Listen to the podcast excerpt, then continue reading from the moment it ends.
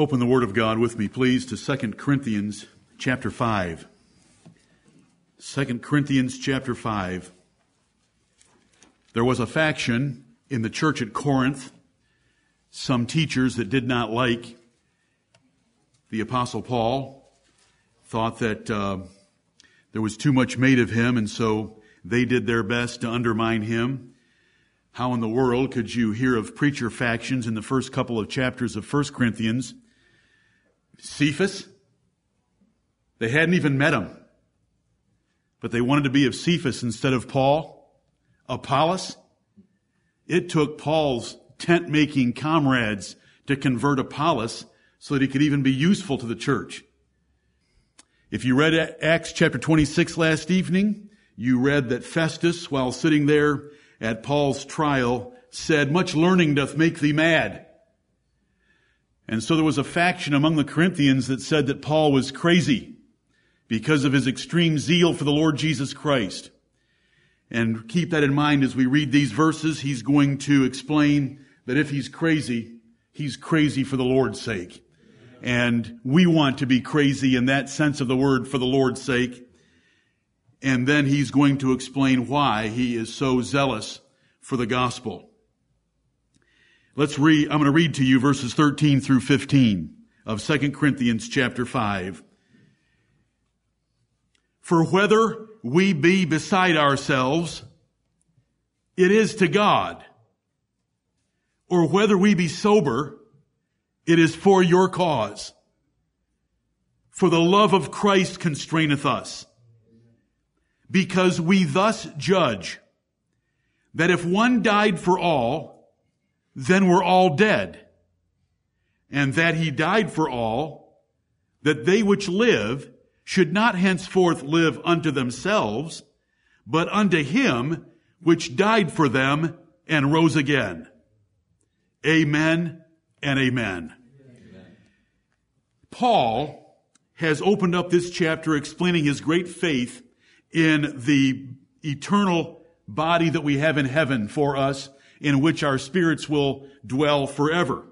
And he has come to verses 9 through 11, and he has expressed his ministry of persuading men through the terror of the Lord, and he brings up the time that we shall give an account of our lives to the Lord Jesus Christ. So he uses terror there in those verses 9 through 11. And then he comes to verse 13 and he's going to take a different tack. For whether we be beside ourselves, if there are some of you that think I'm crazy, a fanatic, I'm way too extreme and zealous in the cause of Christ, if you think that, then it's to God. You know, I'm dancing with all my might before the Ark of the Covenant like David did, and it's to the Lord. I don't care what you think of it, it's to the Lord. It's like Michal looking out of the window and picking on David. The Corinthians were looking out of their little window and picking on the apostle Paul. He says it's to the Lord. But if I'm not crazy and I'm actually sound mind and I actually do convey some pretty good things, it's for your cause. So no matter what you accuse me of, it's either for the glory of God, what you consider insanity, or what you consider gravity, it's for your case. And so he has a good explanation for himself. I hope that there would, in some respects, it be said of us that we are crazy. Crazy for the Lord. Crazy for His Word. Unafraid of what men might call us and not willing to take the standard course or the same o same o, but we want to be on fire and zealous. The Bible says in Galatians chapter 4, it is good to be zealously affected always in a good thing. And we have a good thing.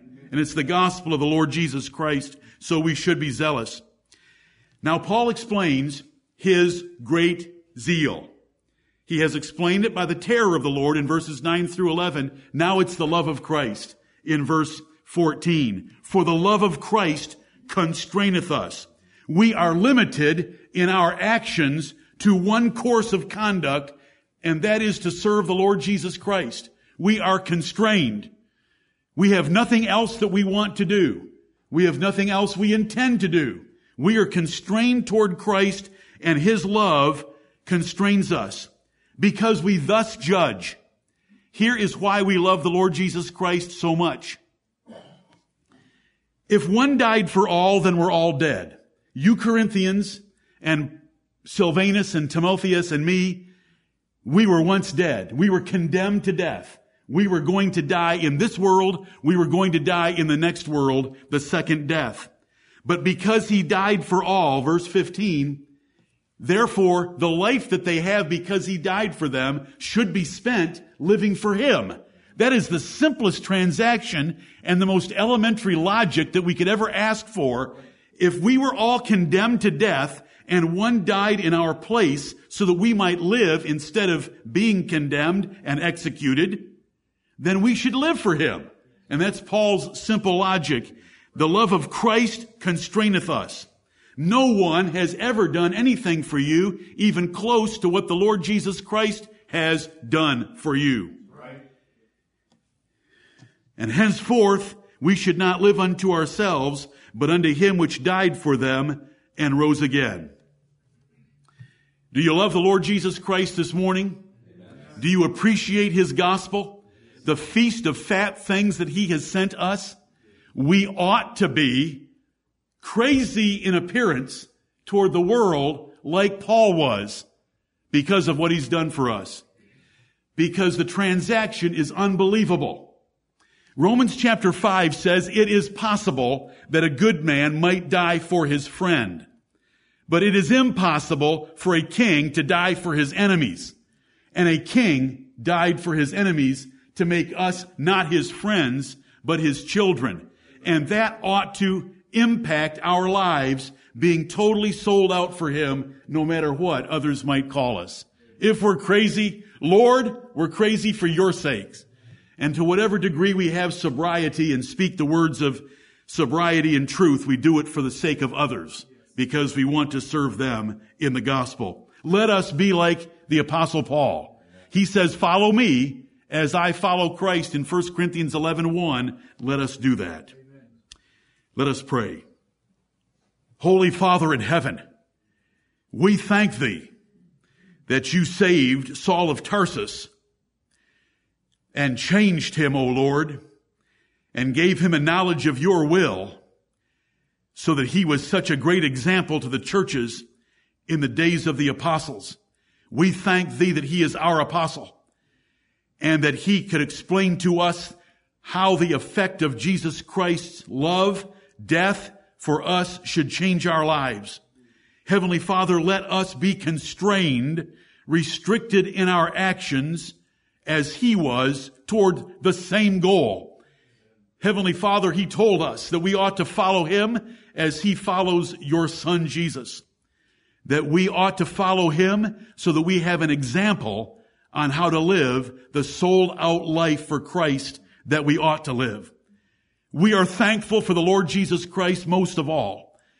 Heavenly Father, we are thankful that the King of glory, the Lord Jesus Christ, the Prince of glory, the Prince of the kings of this earth, laid down his life for us who were justly justly condemned to death in three different stages of spiritual, physical, and final death.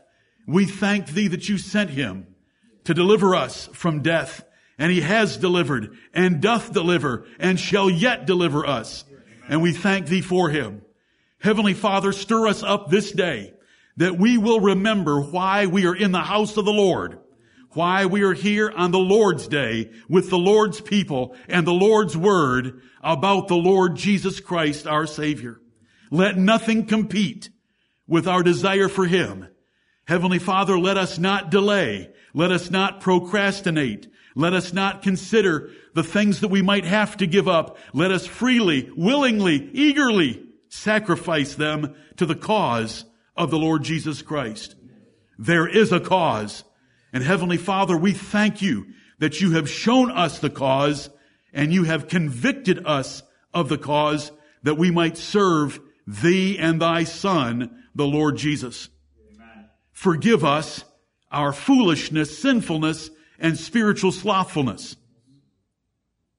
Receive our thanksgiving for every good thing you have done for us, naturally and spiritually.